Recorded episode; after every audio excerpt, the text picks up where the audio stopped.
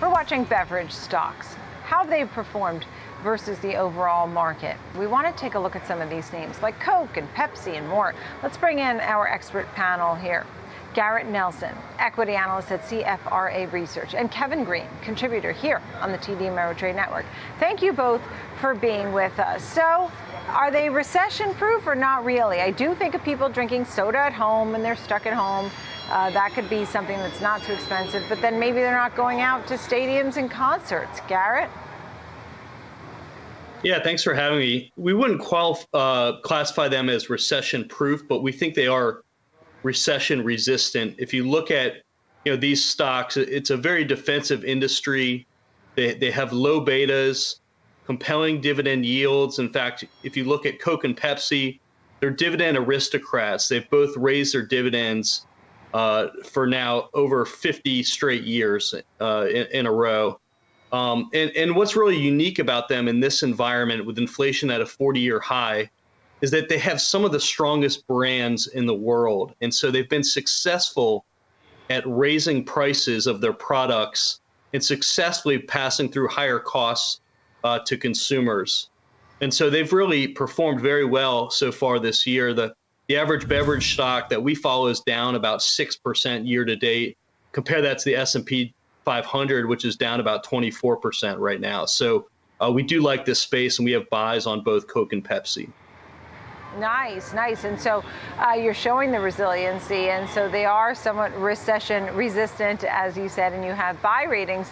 And, you know, even with the higher costs for raw materials to make Coke and Pepsi, or even bottling or shipping, um, Kevin, what are you thinking when you take a look at this group? I agree with Garrett. I mean, they are a little bit resilient when it comes to this particular marketplace. And this might be a different economic downturn than what we are used to. We right now we are seeing the jobs um, opening up, and we have you know two jobs for every one, and the majority of those are in hospitality. So the demand from the consumer is still within the hospitality space. And you already brought up concert going and things of that nature. Uh, you're still seeing high demand for that. So in this particular sense, you might see some demand still at the the concert level, but also at the stay-at-home home level, when we saw uh, um, Kroger's earnings, they saw a huge in, uh, in, huge increase in at-home dining, and that could be another situation where consumers go out and buy, you know, cans of Coke or cans of Pepsi or what have you, uh, which could increase on their bottom line. Now, one of the things that you really do want to be uh, mindful of is the currency risk. And we saw that in uh, Coca-Cola's earnings uh, that they reported in June. That did have a, a, pretty significant impact, as well as some other supply chain um, issues. I think that would be probably a little bit more of a risk for uh, a company like Coca-Cola or Pepsi than uh, overall broad economic slowdown, where we might come out of that fairly quickly, depending on how we are able to combat inflation.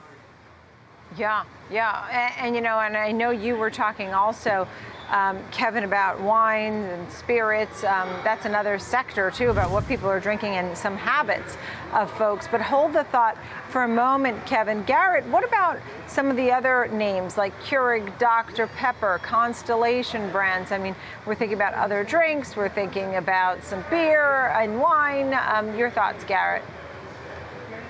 Yeah, overall, you know, alcohol demand has been very strong. Um, you know, ever since the pandemic started, um, you did have that, you know, the shutdown of bars and restaurants, which really hurt on-premise sales. But you know, that that that uh, segment has really come back strongly. So, you know, we we view those other um, uh, two companies you're showing here, Constellation Brands and Keurig Dr Pepper, as kind of uh, secondary plays. We don't like them as much as as Coke and Pepsi. They just don't have the brand, um, the strength of the brand value of uh, the other two. And we do think some of the uh, margin headwinds that have affected the group are starting to moderate. And you think about the transportation and distribution costs, uh, the, the the price of aluminum, um, some of the commodity cost headwinds have really moderated over the last couple months. So we think you know although those headwinds should turn into a tailwind here um, in the coming quarters.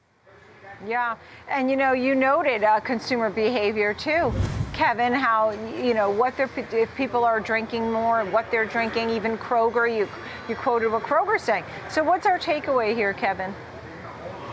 Well, when you come to uh, wine and, and, spirits and beer, just alcohol in general, you tend to see uh, actually higher consumption in economic downturns, which is unfortunate. But usually, uh, that used to be the case when it came to uh, you know recessions. You could always focus on uh, beer, alcohol, cigarettes, and gambling, uh, which is unfortunate. So you could see a little bit of a bright spot there when it comes to uh, consumption. I'm not sure if it's the right consumption or not, but um, yeah, overall, I would say the resiliency. I go back to that having that low beta, like Garrett was talking about, has been really good for these stocks this point in time. I believe uh, Coca-Cola is only down about four percent uh, for the overall year year to date, uh, where the S&P 500 is yeah. down over 20 percent. So that's really nice to be able to have uh, be able to weather that storm.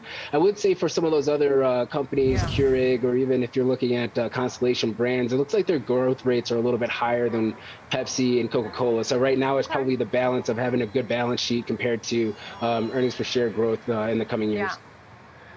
Thank you both very, very much. Garrett Nelson of CFRA, Kevin Green, TD Ameritrade Network contributor. Thank you.